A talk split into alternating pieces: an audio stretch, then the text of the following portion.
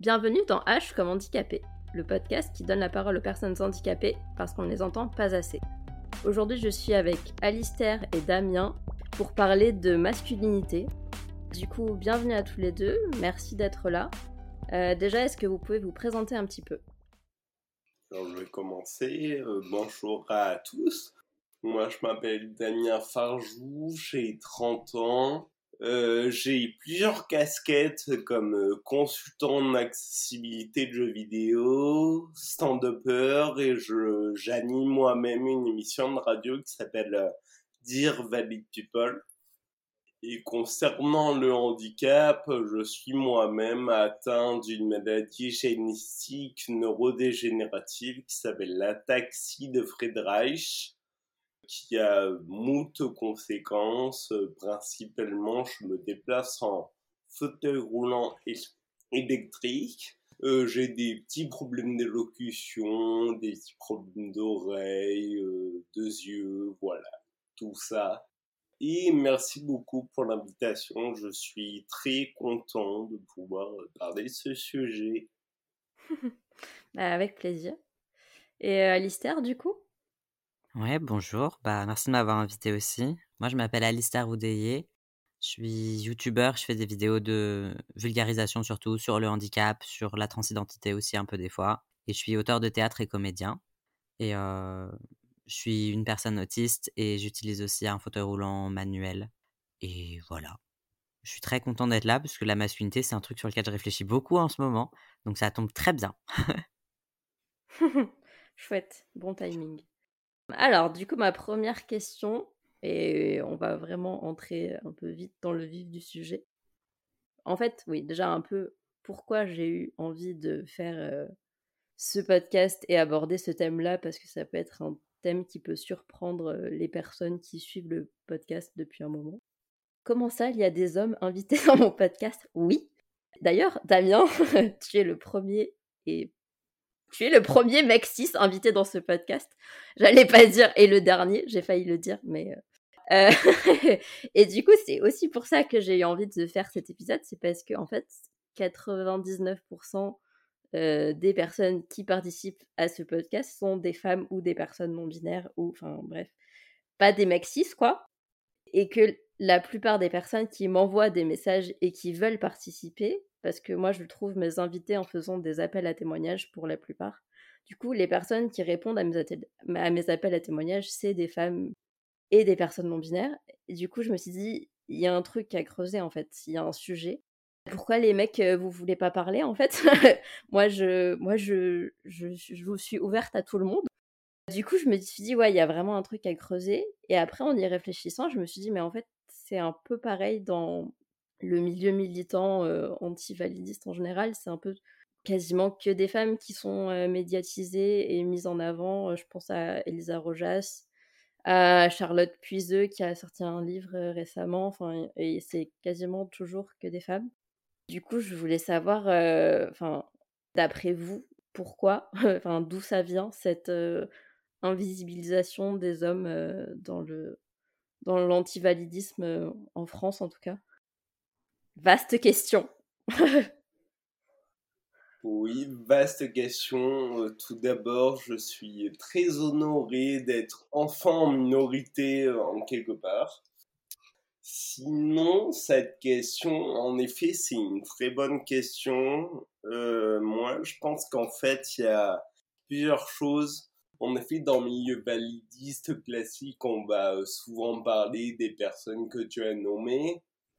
Après, il me semble que dans le clé, il y a aussi un homme euh, qui est beaucoup moins présent sur les réseaux, mais qui est quand même là. Ensuite, on peut parler aussi des écrits de Marcel Nuss, de Alexandre Jolien, mais qui sont pas vraiment des écrits anti-validistes euh, de fait. Euh, moi, je pense que il y a un lien direct à faire avec du validisme intériorisé, où je pense que dans la définition la masculinité, dans ce qu'on te vend comme euh, masculin, et le handicap est totalement incompatible. Comme quoi on est toujours sur cette image de l'homme vulnérable est impossible en fait. L'homme ne peut pas être vulnérable, l'homme ne peut pas être handicapé. Et donc je pense que sur tes appels à témoignages, les hommes cis hétéros ne se reconnaissent pas forcément toujours. Mais ça, c'est en lien, voilà, je pense c'est plus large, le validisme intériorisé, c'est encore un, une problématique aujourd'hui où, ben, quand on arrive à euh, ne plus, ou du moins à être moins dépendant du validisme intériorisé, euh, c'est beaucoup moins compliqué d'en parler, comme je peux le faire et comme mon émission de radio m'a appris à le faire, et d'écouter euh, des podcasts féministes aussi. Euh, ça m'a appris ça, de voir qu'il y a des personnes qui peuvent très bien parler de leur euh, vulnérabilité, qui peuvent parler d'expérience de vie, que toute expérience de vie se valent euh, ben, ça m'a donné envie de faire la même chose. Ouais, pareil pour moi avec le podcast d'ailleurs. Et du coup, Alistair, t'en penses quoi? Bah, Je suis assez d'accord avec ce qu'a dit Damien, évidemment. Un autre truc qui, moi, m'apparaît, c'est aussi le fait que c'est pas extrêmement surprenant finalement dans beaucoup de luttes que ce soit les gens qui sont à l'intersection de plusieurs oppressions et de plusieurs systèmes de violence qui se mobilisent le plus dans le sens où c'est les personnes qui ont moins le choix en fait. Et mmh, j'ai l'impression, peut-être que je me trompe, mais j'ai l'impression que dans le cas du validisme, les conséquences du validisme se compensent particulièrement bien avec la manière dont les mecs bénéficient de la misogynie. C'est-à-dire que quand, par défaut, que tu sois un mec handicapé ou pas, tu vas avoir beaucoup plus souvent des femmes dans ta vie qui peuvent s'occuper de ton agenda et de faire les courses et de faire la cuisine et d'être en fait concrètement tes aides de vie même si t'es pas handicapé. euh, bah du coup forcément c'est plus facile à côté d'arriver à tenir un métier même si euh, tu as des difficultés à gérer le quotidien quoi par exemple. Donc ça explique pas tout, mais je pense qu'effectivement il y a un certain nombre de mecs et notamment de mecs blancs, de mecs de classe moyenne, etc. qui sont dans une situation où leur privilège compense suffisamment une part de validisme pour qu'ils puissent se permettre de pas s'y attaquer en fait. Là où pour beaucoup de femmes, ben c'est une question de survie. De bah en fait si elles elles se défendent pas pour avoir leurs droits et accès aux aides dont elles ont besoin pour vivre, ben personne va leur donner quoi. Et donc je pense qu'il y a aussi peut-être ça qui joue, même si c'est évidemment pas le, pas le pas le seul paramètre quoi. Cela dit, c'est vrai que c'est un peu surprenant que les médias fassent la même chose alors qu'il y a aussi plein de luttes où genre je sais pas dans les luttes trans les femmes trans noires et latinas notamment c'est genre vraiment des des moteurs de la création et des ressources etc et ça veut pas forcément dire que c'est reflété dans la manière dont dans les personnes trans qui vont être médiatisées par exemple et c'est vrai que dans le handicap bon en même temps on n'est pas très médiatisé donc ça réduit aussi l'échantillon sur lequel on se base mais mais effectivement on voit que dans les médias j'ai l'impression ce cette tendance-là continue de se refléter même quand on est médiatisé, pas juste au sein de la communauté, quoi. Ce qui n'est pas toujours le cas ailleurs, mais c'est peut-être juste une question de petit nombre, je sais pas. Ouais, ouais, peut-être que en fait, là, on est peut-être juste au début d'une médiatisation et quand ce sera plus plus large, ça sera peut-être plus égal au niveau des représentations, je sais pas. Mais euh, en fait, les mecs cis handicapés, euh, vous n'êtes pas assez énervés en fait. Parce que moi, je dis, tout le temps que ce qui m'a aidé à démarrer le podcast, c'est la colère. Et ben euh, voilà quoi. S'il n'y avait pas eu cette colère-là, il n'y aurait pas eu de podcast. Donc ouais, ouais. Ça fait sens, ça fait sens. Je suis pas sûre, mais il me semble que c'est Tina Reeves qui avait écrit un truc là-dessus sur le la suprématie blanche et le racisme chez les mecs handicapés et qui parlait du fait que en fait utiliser leur blanchité, leur place dans la suprématie blanche, c'était la seule manière pour eux de d'appliquer leur masculinité entre guillemets?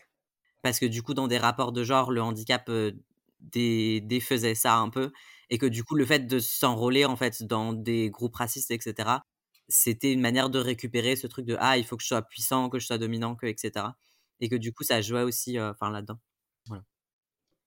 il y a plein de choses qui, me viennent en tête là en vous entendant parler ça va être compliqué Déjà, premièrement, je pense qu'il y a aussi un lien à faire par rapport à la nature du handicap.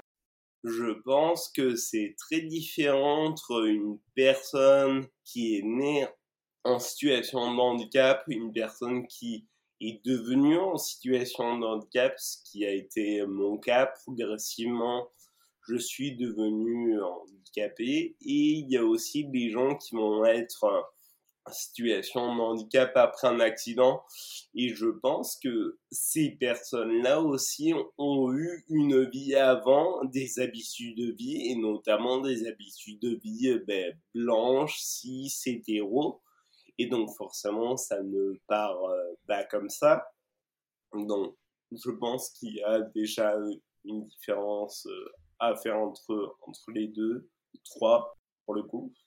Après, euh, moi, je suis, alors pour le coup, peut-être pessimiste, mais aussi, j'ai l'impression que, en effet, on voit des femmes, mais la question qu'on peut se poser, c'est est-ce qu'on ne choisit pas de montrer des femmes euh, lorsqu'on on parle du, du handicap?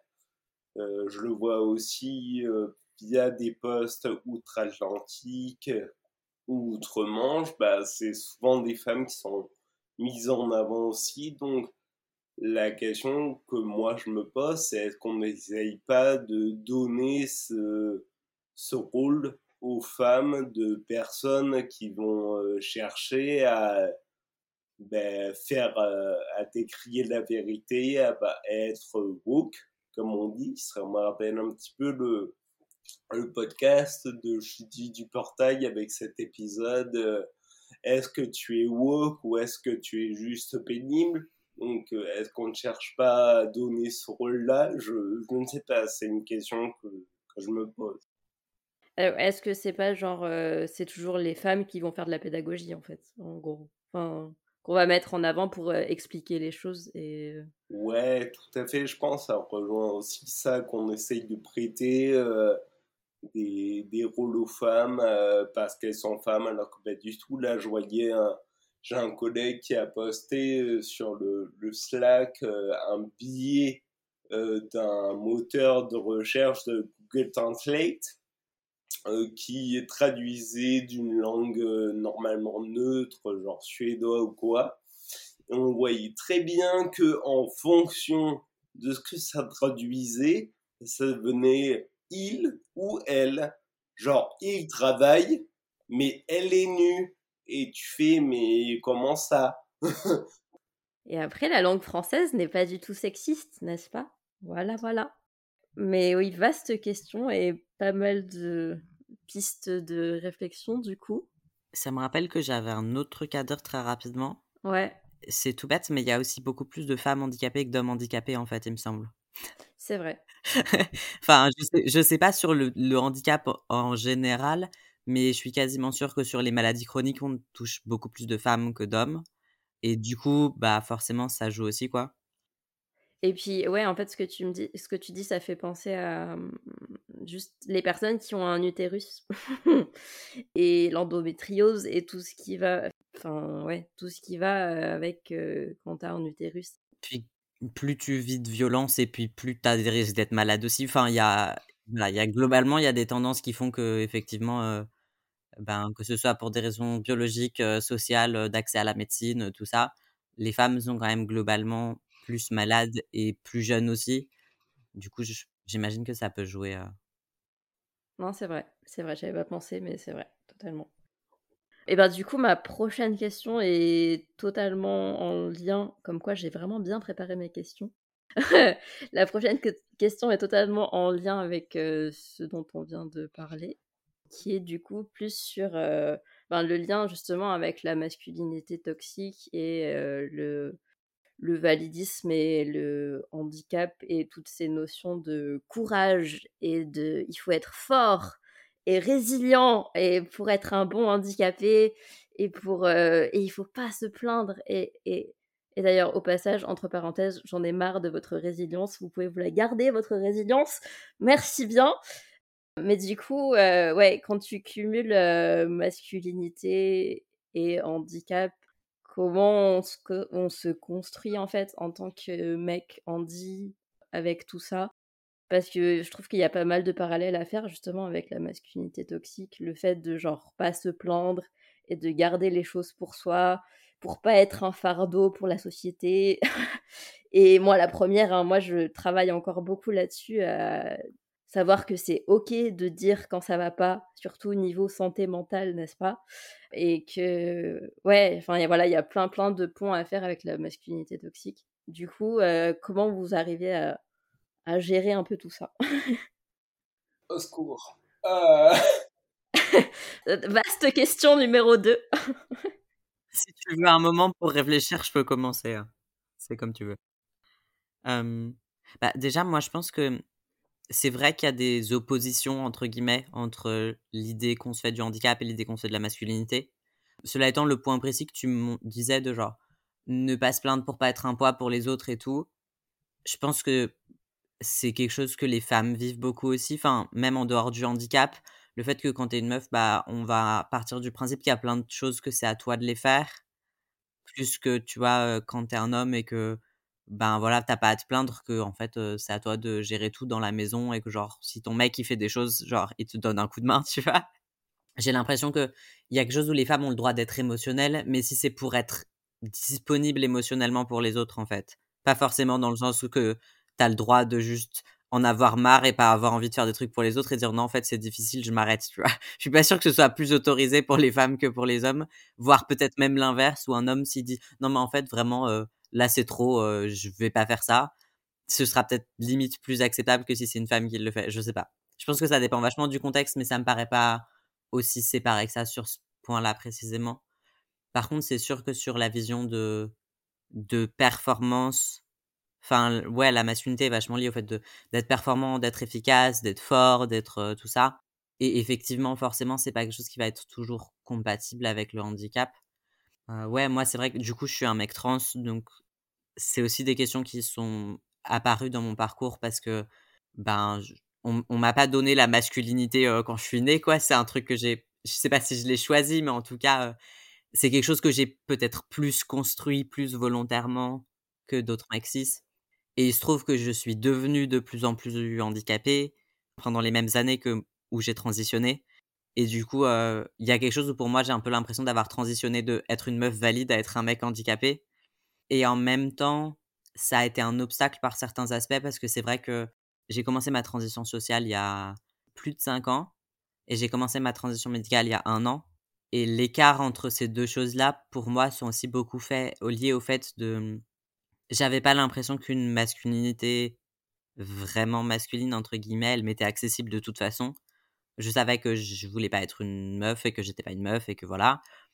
Mais il y avait un truc où je me disais, mais de toute façon, enfin, je vois bien que même quand je passe pour un mec, ben, je sais pas, je suis allé en concert avec mon copain, on m'a demandé si j'étais son fils, tu vois, je dis bah non, j'ai pas 12 ans, j'ai fait un test PCR, on me dit ah mais on le fait pas sur les mineurs, il faut que tu viennes avec tes parents, je dis certes, mais j'ai 24 ans quoi, qu'est-ce que vous voulez que je vous dise?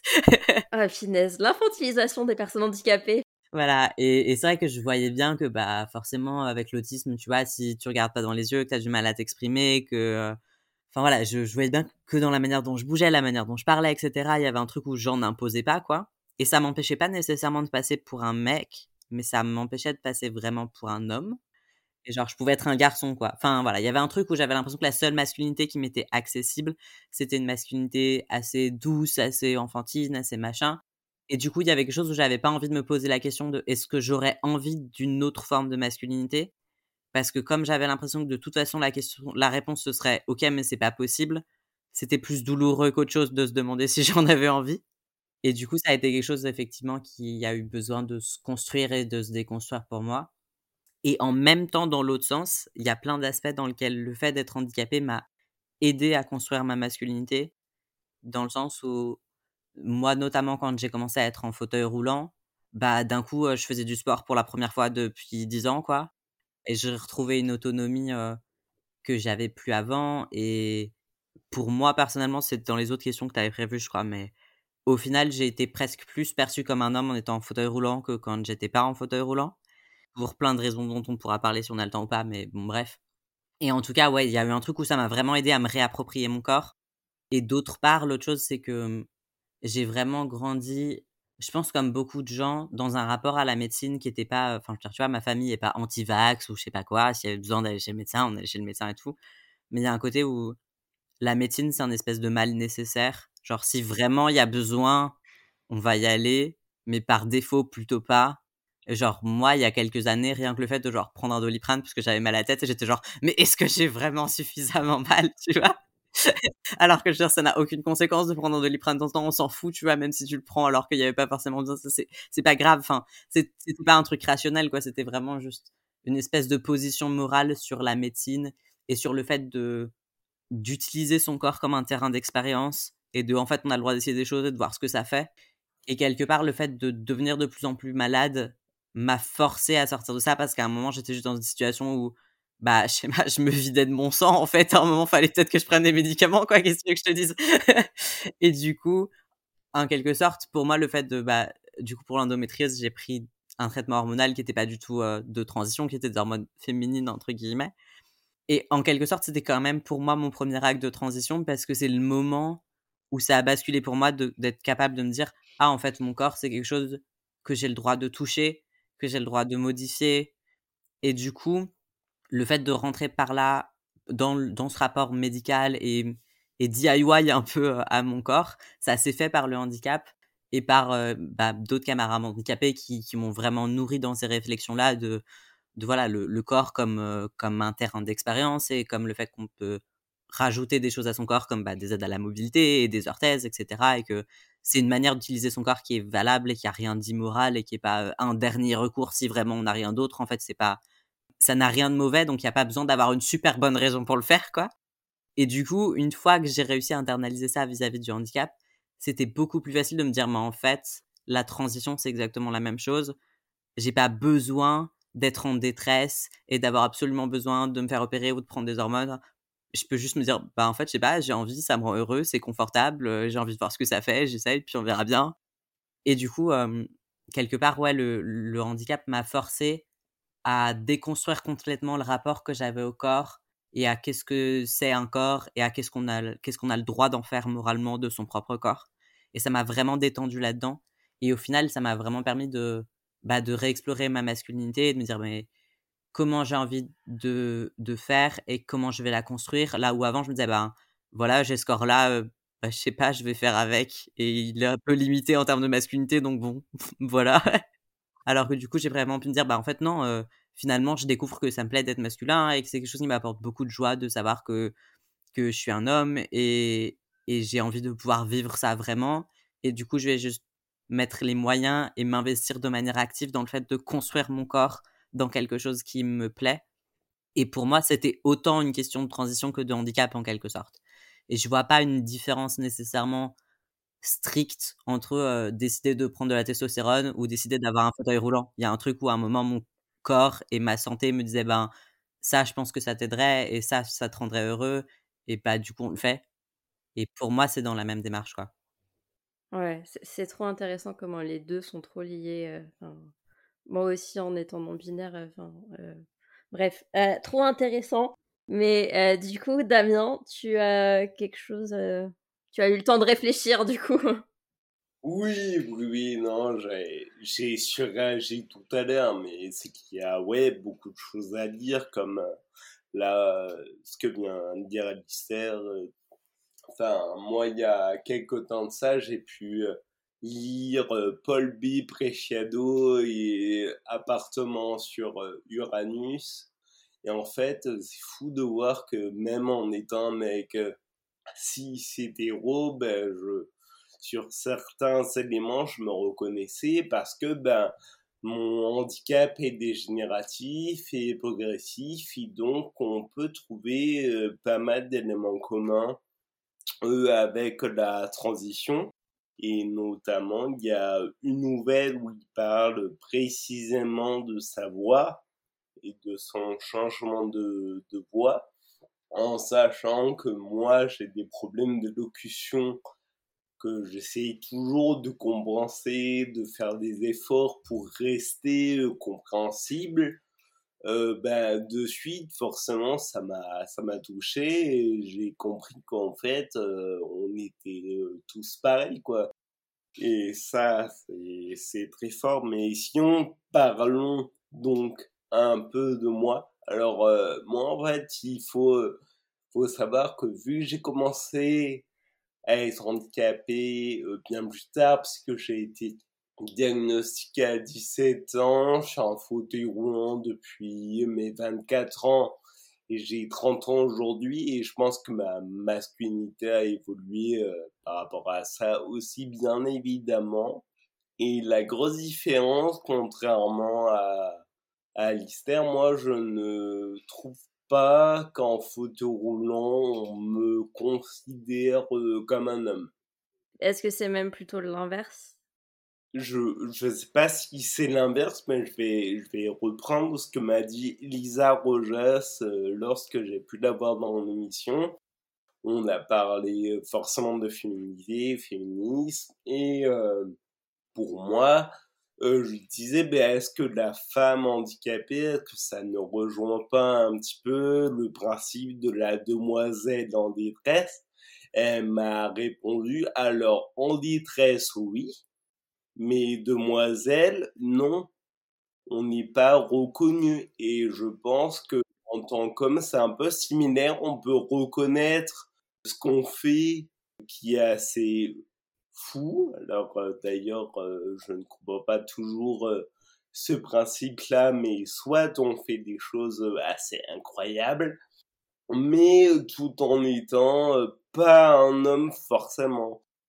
Je ne sais pas encore euh, comment disposer par rapport à ça et ça fait lien aussi à quelque chose dont tu as parlé tout à l'heure qui avait pensé aux différents types de masculinité et on peut parler de la masculinité handicapée comme euh, une masculinité marginalisée et qui a une dynamique aussi où euh, les masculinités marginalisées et autres hégémoniques vont toujours chercher une forme de validation.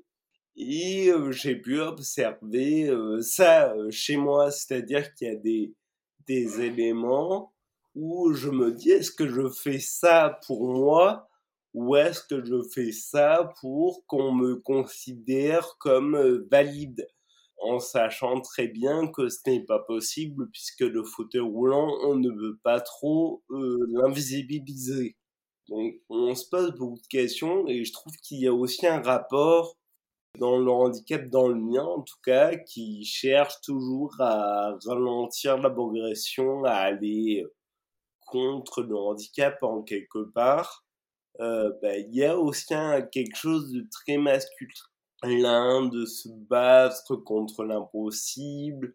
Je fais du sport et j'ai l'impression que le sport, il y a dans le sport qui fait toujours euh, beaucoup de bien, mais il y a aussi ce combat euh, direct avec le handicap où des fois vraiment on, on se bat euh, contre lui et des fois on est avec lui. C'est souvent la petite différence entre on, se sent bien et on se sent pas bien. Je trouve que quand on arrive à trouver ce juste milieu de on travaille avec le handicap et on se rend compte qu'on peut faire encore plein de choses, ben suite on est beaucoup plus zen dans notre peau.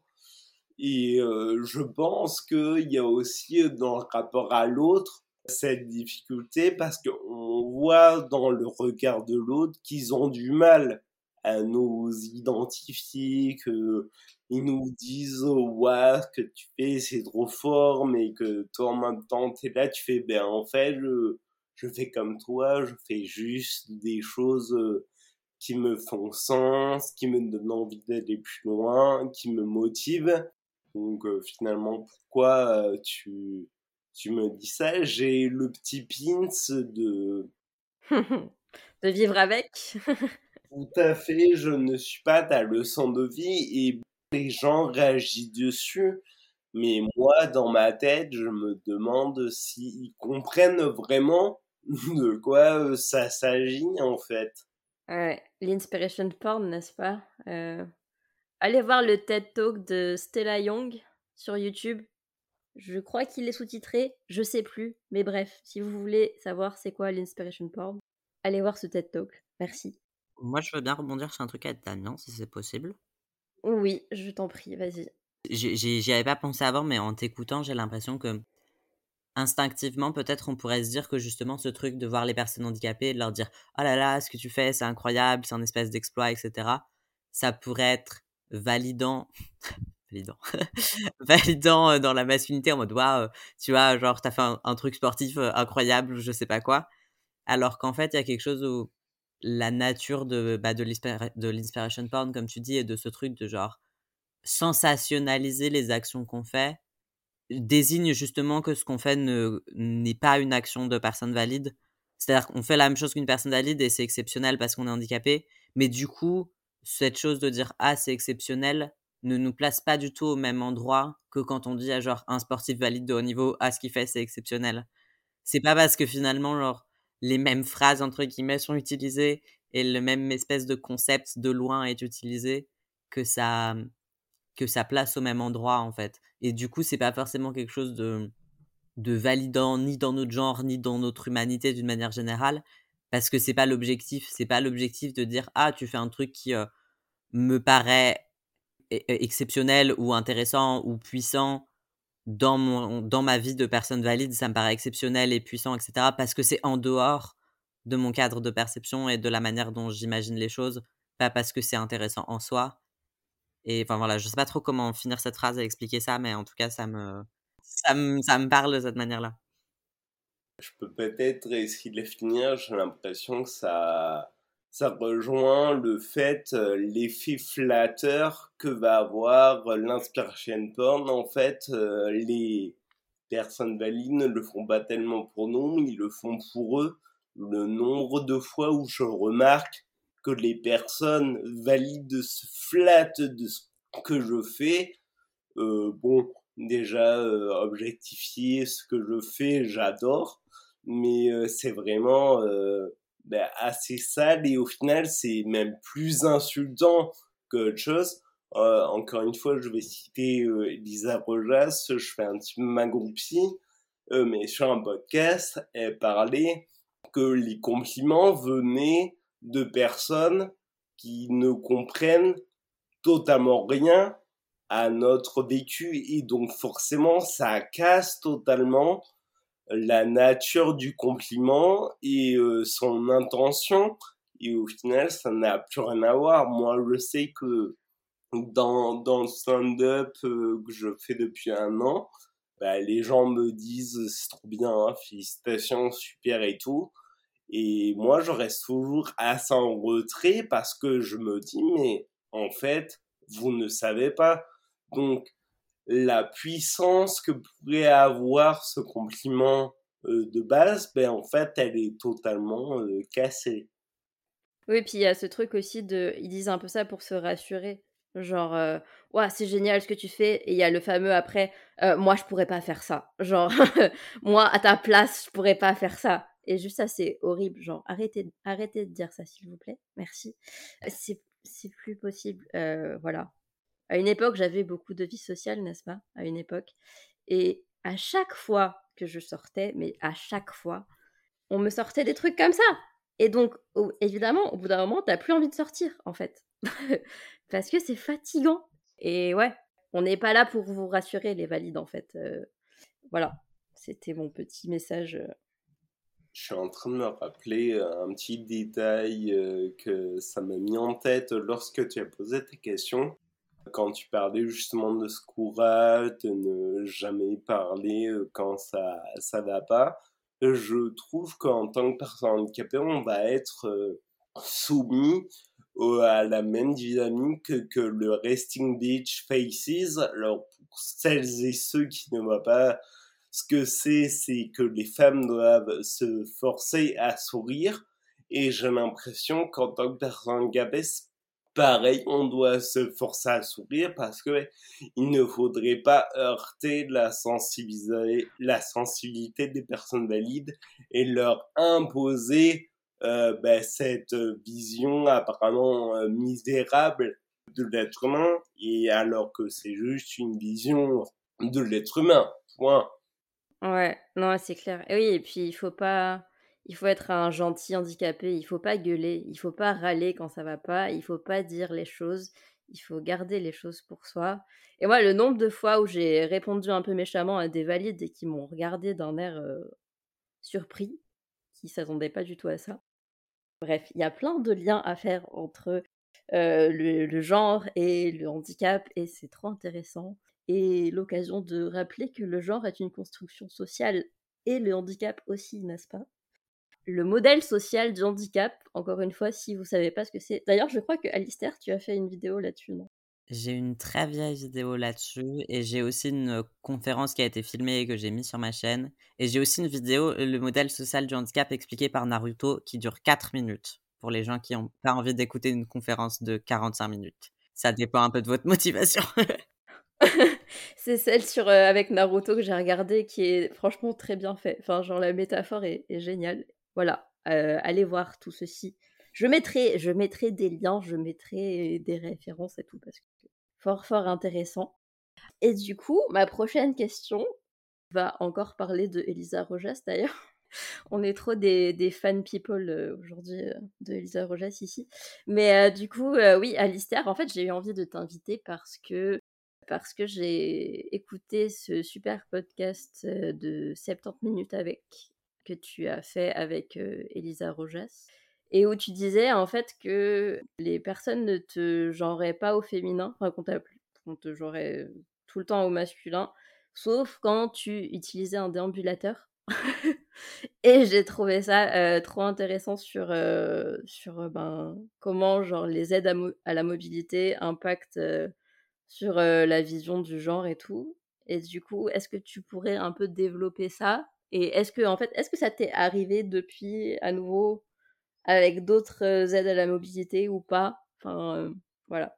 Moi, je vais pouvoir faire une update comme j'ai un fauteuil roulant depuis. J'ai eu mon fauteuil roulant depuis le moment où on a tourné cette, cet épisode, du coup, et, et j'ai aussi fait ma transition médicale. Enfin, du coup, genre, voilà, j'ai des, des updates. Trop bien.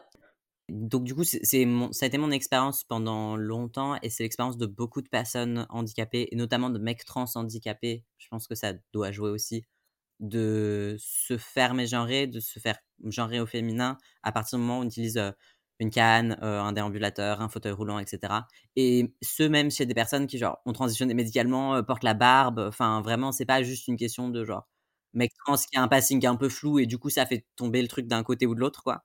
Et je sais pas si le fait que moi je l'ai principalement vu avec des mecs trans, c'est juste lié au fait que je, fréquente principalement des mecs trans, ou si c'est au fait que ça arrive particulièrement plus aux mecs trans parce qu'on a aussi des habitudes dans la manière dont, on parle, dont on, bouge, etc., qui peuvent être genre, bah, liées euh, à la manière dont on a grandi en tant que femme pendant un moment ou pas.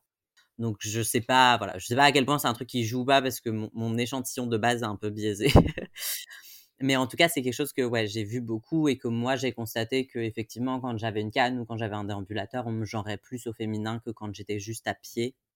J'ai l'impression que peut-être les béquilles font pas autant cet effet parce qu'il y a plus un côté euh, où tu peux, tu peux faire passer ça pour genre t'es un jeune qui a une entorse. Les béquilles, suivant les personnes, le contexte, etc., vont pas forcément être identifiées comme un signe de handicap ou pas de la même manière. Donc voilà, c'est un peu une, une classe qui peut être un peu à part. Mais du coup, ouais, ça m'est beaucoup arrivé. Et j'avais ce même. Donc, à l'époque où je disais ça avec Elisa Rojas, j'avais ce même témoignage d'un certain nombre de mecs en fauteuil roulant. Et du coup, je me suis dit, bah, quand j'aurai mon fauteuil roulant, ce sera pareil. Et quelle ne fut pas ma surprise C'est pas du tout ça qui s'est passé. mais du coup, voilà, je pense que c'est intéressant que je parle un peu de comment ça s'est passé pour moi. Mais c'est juste pour dire que de tous les gens avec qui j'en ai parlé, j'ai l'impression que mon cas est plus une exception que la règle. Mais effectivement, quand j'ai commencé à être en fauteuil roulant, on m'a plus genré au masculin qu'avant. Alors, je pense qu'il y a aussi mon ressenti intérieur qui jouait, dans le sens où moi, j'ai vécu le fait d'être en fauteuil roulant comme quelque chose qui validait ma masculinité en, quelque sorte. En tout cas, je me sentais vachement plus à l'aise vis-à-vis de ça et, et, moins dysphorique et plus euphorique, etc. en étant en fauteuil que genre en étant. Mais je pense que c'est aussi parce que je suis pas passé de être à pied à être en fauteuil. Je suis passé de genre être en canne ou déambulateur à être en fauteuil. Et du coup, il y a quelque chose où j'étais sur des aides à la mobilité je suis en fauteuil manuel et actif aussi, ce qui, je pense, fait beaucoup de différence. Et du coup, je suis passé d'aide à la mobilité qui sont souvent identifiés comme des trucs de vieux et qui font, qui font handicaper d'une autre manière que d'être dans un fauteuil manuel actif. Et je pense que parmi les choses qu'on jouait, j'ai aussi un fauteuil qui a juste un design qui est relativement sportif. Comme moi, je l'utilise d'une manière relativement sportive parce que bah, la manière dont mon corps fonctionne et donc les besoins que j'ai et les outils que j'ai, etc., font que c'est comme ça. J'ai tout simplement, c'est con et j'ai le privilège d'avoir pu payer un fauteuil qui est juste de très bonne qualité et cher. Mais du coup, ça se voit, c'est-à-dire qu'il fait pas. Ça donne pas du tout le même effet d'avoir un fauteuil roulant qui bah, va être plus large, plus lourd, plus gros, etc. que d'avoir un fauteuil qui bah, est super épuré parce que tu peux te payer des jantes en carbone. Enfin, c'est bête, mais en fait, genre, les moyens financiers que tu as vont aussi jouer là-dessus parce que ben, le fait d'avoir des outils médicaux qui ressemblent pas trop à des outils médicaux pourris, c'est super cher en fait. c'est clair, c'est clair. C'est cher et c'est même des fois pas possible suivant les besoins que tu as. Il y a des trucs qui juste ont l'air de matériel médical tout le temps et n'existent pas sous des formats plus tranquilles, même pour des choses qui pourraient tout à fait l'être. Enfin, genre, tu vois, les sièges de douche ou les trucs comme ça, ça pourrait être design et sympa, et c'est toujours dans des couleurs dégueulasses d'hôpital. Enfin, il y a plein de trucs comme ça. Enfin, donc je pense que voilà, c'est quelque chose qui va beaucoup dépendre de ton handicap et de tes besoins et de la manière dont tu peux utiliser un outil ou pas et dont tu peux te permettre d'acheter un certain type d'outil ou pas. Mais dans mon cas précis, je me suis retrouvé dans une situation où je suis passé de petit mec handicapé avec un déambulateur à mec qui, je pense, dans un certain nombre de cas, est aussi identifié comme je pense qu'un certain nombre de gens m'identifient comme genre un mec paraplégique, que je ne suis pas. Mais tous les signaux que j'envoie me permettent de rentrer dans cette case très spécifique de mec cis valide qui a eu un accident, mais c'est le seul truc qui est handicapé à propos de lui.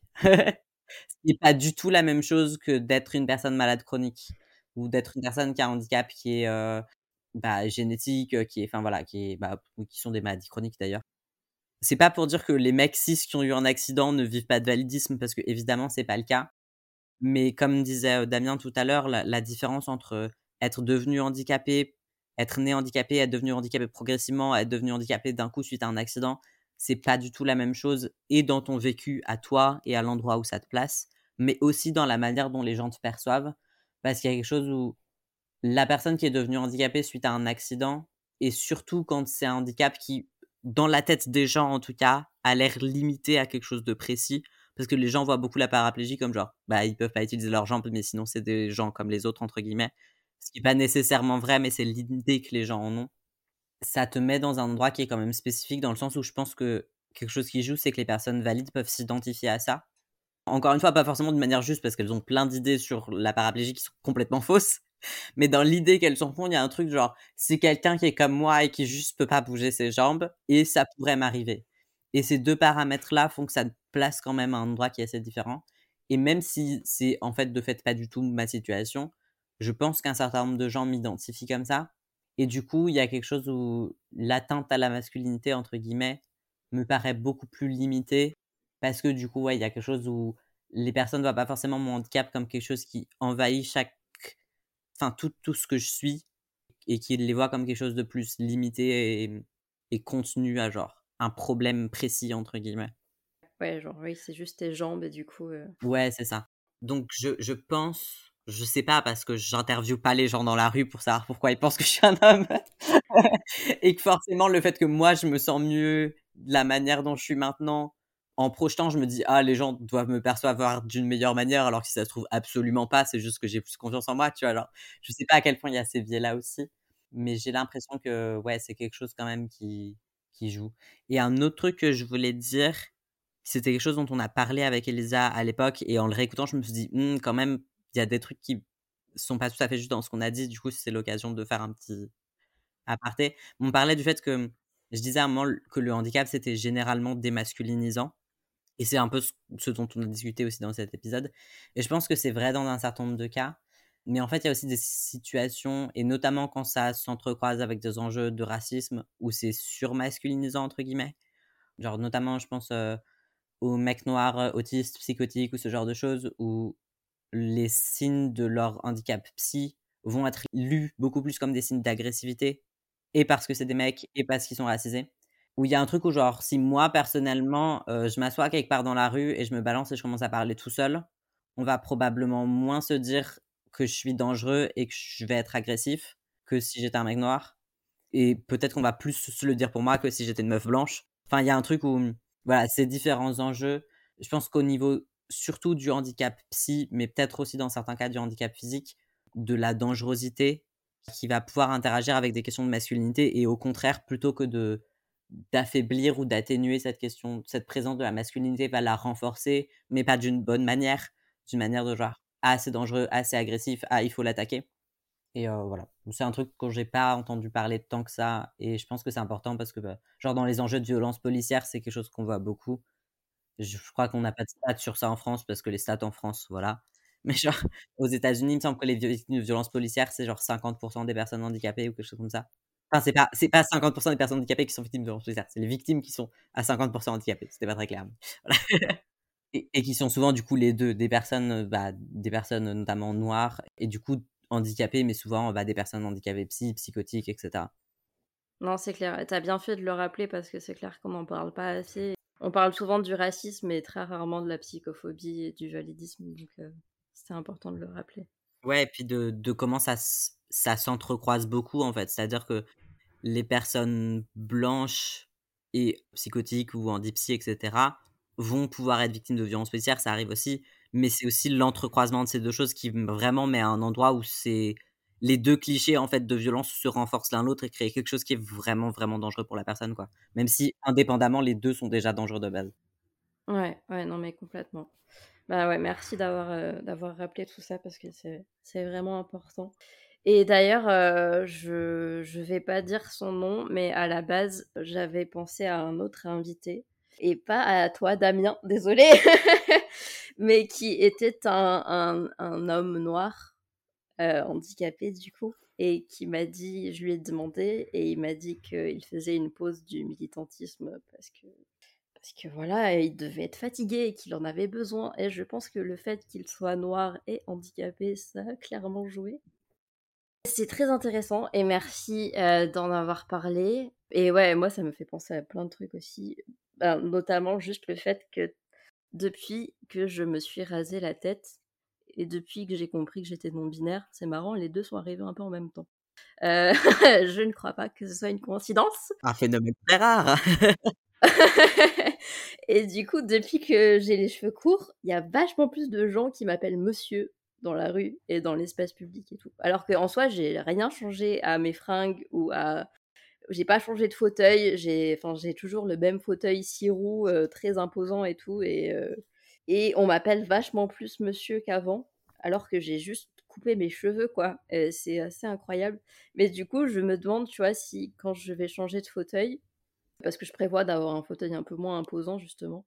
Et quand j'aurai un fauteuil plus petit et tout, est-ce que les gens vont se remettre à m'appeler plus souvent madame ou qu'est-ce que comment ça va se passer? Enfin, c'est rigolo de voir euh, comment ça influe la perception des gens. Je trouve que ce que tu dis justement, ça revient un peu à ce qu'on disait tout à l'heure sur le fait que et c'est ce, il me semble c'est ce qu'a dit Elisa à un moment donné aussi. On aurait dû l'inviter à arriver là. euh, que le handicap, c'est pas tant démasculisant que c'est dégenrant, en fait. C'est-à-dire que on m'appelle plus madame alors que je suis un mec, mais en même temps, on t'appelle plus monsieur. Enfin, tu vois, il y a un truc où c'est plus facile d'être sorti de la masculinité, mais c'est aussi plus facile d'être sorti de la féminité. C'est juste qu'on est juste pas tellement mis dans ces cases et de toute façon, on va être genré quand même parce que bah, la langue est comme ça, quoi. Mais je pense que c'est pour ça aussi, enfin moi d'après, d'après mon expérience et d'après les personnes que je côtoie, c'est pas pour rien qu'il y a autant de personnes non binaires qui sont aussi handicapées. En fait, quand tu as un corps qui rentre pas dans les normes euh, valides, ben et qui rentre pas dans les normes de féminité ou de masculinité, forcément après tu as plus un peu le cul entre deux chaises quoi, façon de parler et du coup tu es moins dans cette binarité là et et ouais, je pense que c'est clairement pas une coïncidence qu'on soit aussi nombreux à être non-binaires et handi. Bah, c'est sûr que de toute façon, quelle que soit notre identité, il y a quelque chose où, qu'on soit non-binaire ou binaire, cis, trans, peu importe, on va être plus ou moins traité en termes de genre comme une catégorie à part, qui est pas forcément non-binaire, ça peut être que femme handicapée ou homme handicapé, c'est un, genre différent de femme valide et homme valide, quoi. Mais en tout cas, oui, c'est sûr que ça va influencer ça. Mais du coup, Damien, ça m'intéresse de te poser la question de est-ce que ça t'est arrivé que des gens de genre féminin ou est-ce que c'est un truc qui t'arrive pas du tout? Euh, non, pour le coup, moi je pense pas que ça m'est arrivé. Euh, je pense que j'ai aussi des attributs qui, qui aident à ça, c'est-à-dire que j'ai une barbe. J'ai une barbe et je parle relativement fort. Donc je ne pense pas que euh, les gens aient ce choix, du moins au premier abord. Euh, c'est vrai que par contre, dans les pratiques sociales et quand j'essaye de de discuter, d'avoir des relations avec les gens, je trouve que là, il y a quelque chose de plus complexe qui se met en place au-delà de, de choisir les bons pronoms, de pas mégenrer. Je trouve que les gens ont du mal à savoir où nous placer euh, dans les relations sociales. Est-ce qu'on est qu'on est amis, est-ce qu'on est amoureux, est-ce qu'on discute simplement? Et des fois, euh, souvent même, j'ai l'impression que pour les femmes valides, souvent on me soupçonne de vouloir euh, faire du sexe très vite. Parce que, ben, forcément, euh, les handicapés, ils sont en chien. Et je trouve que là, justement, ça vient comboter avec le fait que les hommes, de manière générale, de toute façon, sont, sont en chien aussi. Et j'ai l'impression qu'il y a en effet cet, effet-là où euh, derrière les, les femmes aussi peuvent euh, très bien avoir euh, du plaisir à nous parler. En plus, derrière, s'il y a un syndrome de la fermière, etc., on est la cible parfaite, alors que c'est pas du tout ce qu'on ce qu'on recherche et, et ce qu'on veut. Et qu'il y a à nouveau ce phénomène de de flattage d'ego qu'on a pu décrire un peu plus tôt et que en fait dès que toi tu essayes d'aller un peu plus loin parce que tu crois que euh, c'est euh, un message pour dire tu peux aller un peu plus loin mais en fait pas du tout. C'est juste que la personne est en train de se faire un trip de elle à elle-même. Et donc toi t'es pas dans la relation finalement. Tu fais ah ben super. Super. Ouais. Mais du coup, quand tu dis que genre les hommes ont dit sont perçus comme étant en chien tout le temps et tout, est-ce que tu penses qu'il n'y a pas un truc de genre les hommes ont dit ils sont en chien parce qu'ils sont frustrés et qu'ils n'ont pas accès à la sexualité, machin? Exactement.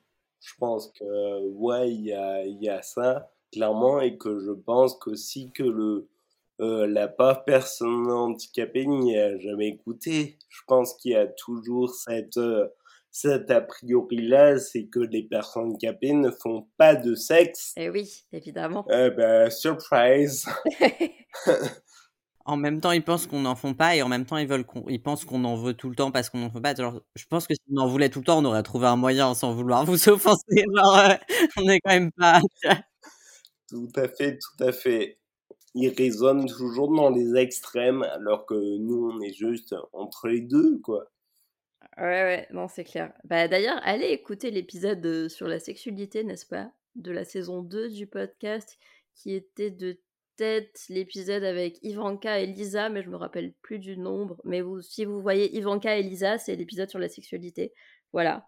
Et il est trop bien. Et il y a encore pas de mec dedans, mais c'est pas grave.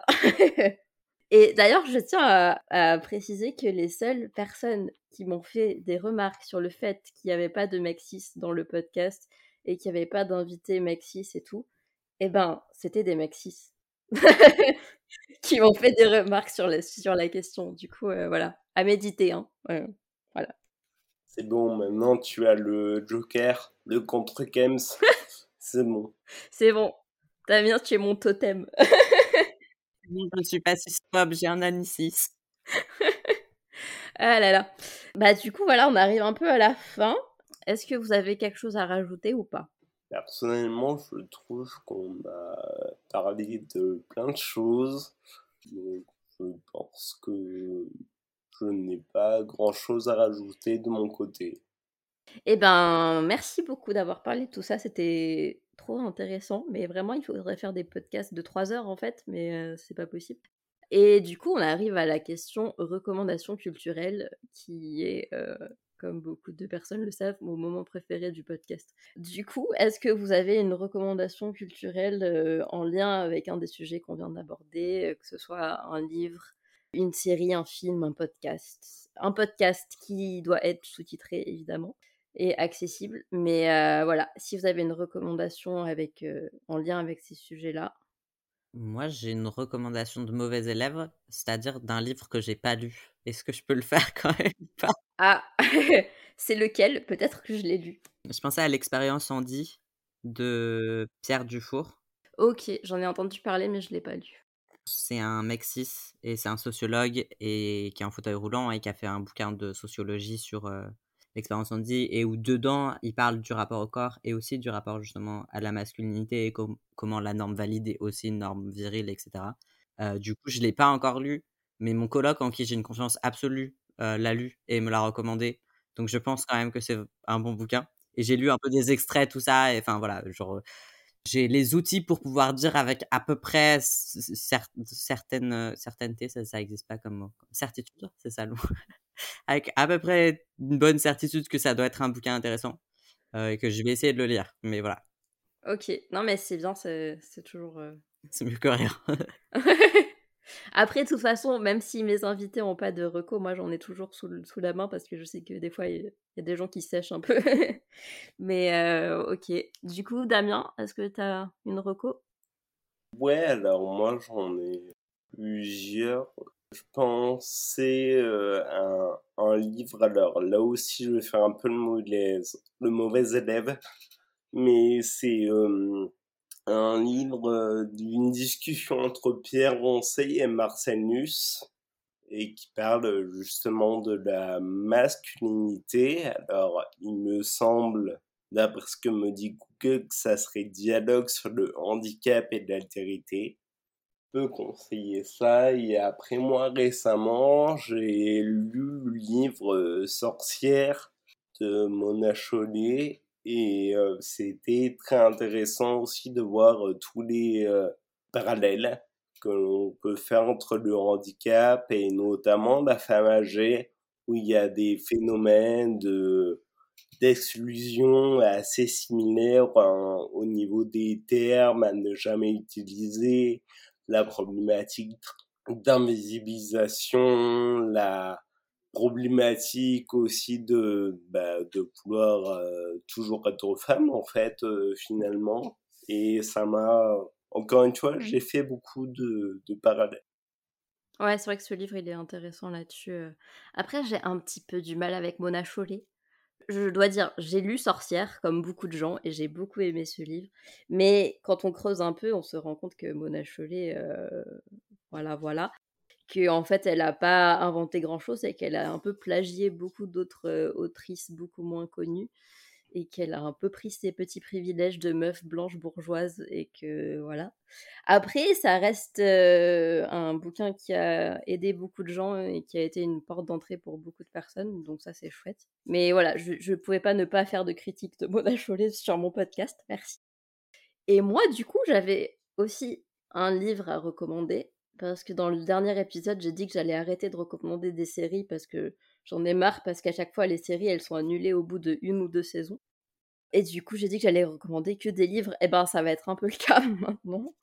Du coup, c'est un livre qui s'appelle euh, Nos existences Andy de Zig Blanquier, qui est un militant Andy, qui est un mec trans euh, Andy paraplégique et du coup, c'est Nos existences Andy, c'est un recueil de plusieurs textes qu'il a écrits, soit des articles de blog, soit des, interviews auxquelles il a participé.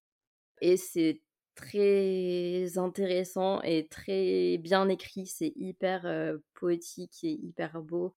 Et c'est vraiment un petit, un petit manuel antivalidiste, quoi. C'est bien vénère comme je l'aime, sans être trop vénère non plus, mais c'est vraiment un, livre que je recommande à toutes les personnes dit, qui est vraiment top et qui fait du bien. Et d'ailleurs, oui, Zig Blanquier, c'est un des rares hommes handicapés qui est présent au niveau médiatique dans la scène anti-validiste. Et j'ai entendu parler de Zig Blanquier, notamment en écoutant un podcast de France Culture qui s'appelle La hiérarchie des vies, qui est une série de podcasts, une série documentaire, qui est hyper intéressante et qui m'a fait tellement de bien et qui donne tellement de force quand, quand on, est, on, est, un peu dans ce mouvement-là et que... Quand on n'est pas en haut de la hiérarchie. N'est-ce pas? Et, que et vraiment, il est incroyable ce podcast. Enfin, France Culture a fait un boulot incroyable parce que c'est vraiment hyper bien documenté sur l'histoire du mouvement anti-validiste en France et comment en fait ça a commencé dans les années 70 comme aux États-Unis, mais on le sait pas parce que ça a été oublié totalement. Du coup, il y a un travail historique qui a été fait qui est incroyable. Et donc, il y a plein de personnes, on dit, qui sont interviewées et qui parlent de leur vécu, dont Zig Blanquier, justement. Et euh, voilà, nos ne... Ça y est, je mélange tout. La hiérarchie des vies sur euh, France Culture. Et donc, le podcast est accessible en retranscription également, n'est-ce pas? Et voilà, je pense que c'est tout. Sauf si vous avez encore quelque chose d'autre à rajouter. Ouais, je viens de penser à un autre livre, mais je sais pas s'il est encore disponible quelque part. C'est une BD de Calvin Arium qui s'appelle Maison de paille.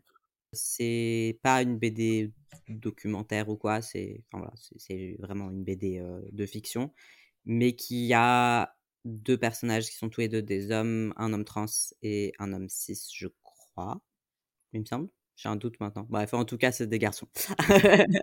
et les deux sont handicapés. Et voilà, ça parle de comment ils se rencontrent et de comment ils s'entraident dans le fait de découvrir bah, qui sont des hommes et qui sont handicapés et tout ça.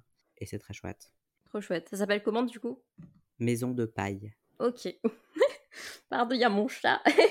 Il y a mon chat qui est en manque d'attention et qui veut monter sur moi. Mais non, chaton, tu ne peux pas faire ça, enfin. Ah là là. D'ailleurs, mon chat qui est également euh, handicapé et malade chronique, n'est-ce pas? Parce qu'on fait dans la mixité choisie ici. Voilà. et l'occasion de rappeler que je ne suis pas professionnelle et que j'enregistre à distance depuis mon canapé et que j'ai un chat et que euh, voilà. On fait ce qu'on peut, n'est-ce pas? C'est noté. Non mais je le dis pour tout le monde, pour les gens qui nous écoutent et pour... Euh, voilà, voilà. Du coup, eh ben, merci beaucoup pour tous ces échanges et tout. C'était hyper intéressant. Vraiment, c'est dommage de ne pas pouvoir faire des épisodes plus longs. Si ça tenait qu'à moi, ça durerait 4 heures. Mais on n'a pas l'énergie, hein, ni le temps. On fera un épisode 2. ouais, non, mais en vrai, non, je vais pas, je vais pas spoiler maintenant. Mais j'ai des petites idées pour, euh, j'ai des petites idées pour euh, compenser, compenser tout ça. Je n'en doute pas. du coup, euh, ouais, merci à tous les deux d'avoir participé. Et le sujet du prochain épisode, c'est l'écologie et l'impact du réchauffement climatique sur les personnes handies et notamment les personnes minorisées en général et le validisme dans le milieu écolo, n'est-ce pas? Car c'est un vaste sujet encore. Et donc on parlera de ce sujet-là le mois prochain.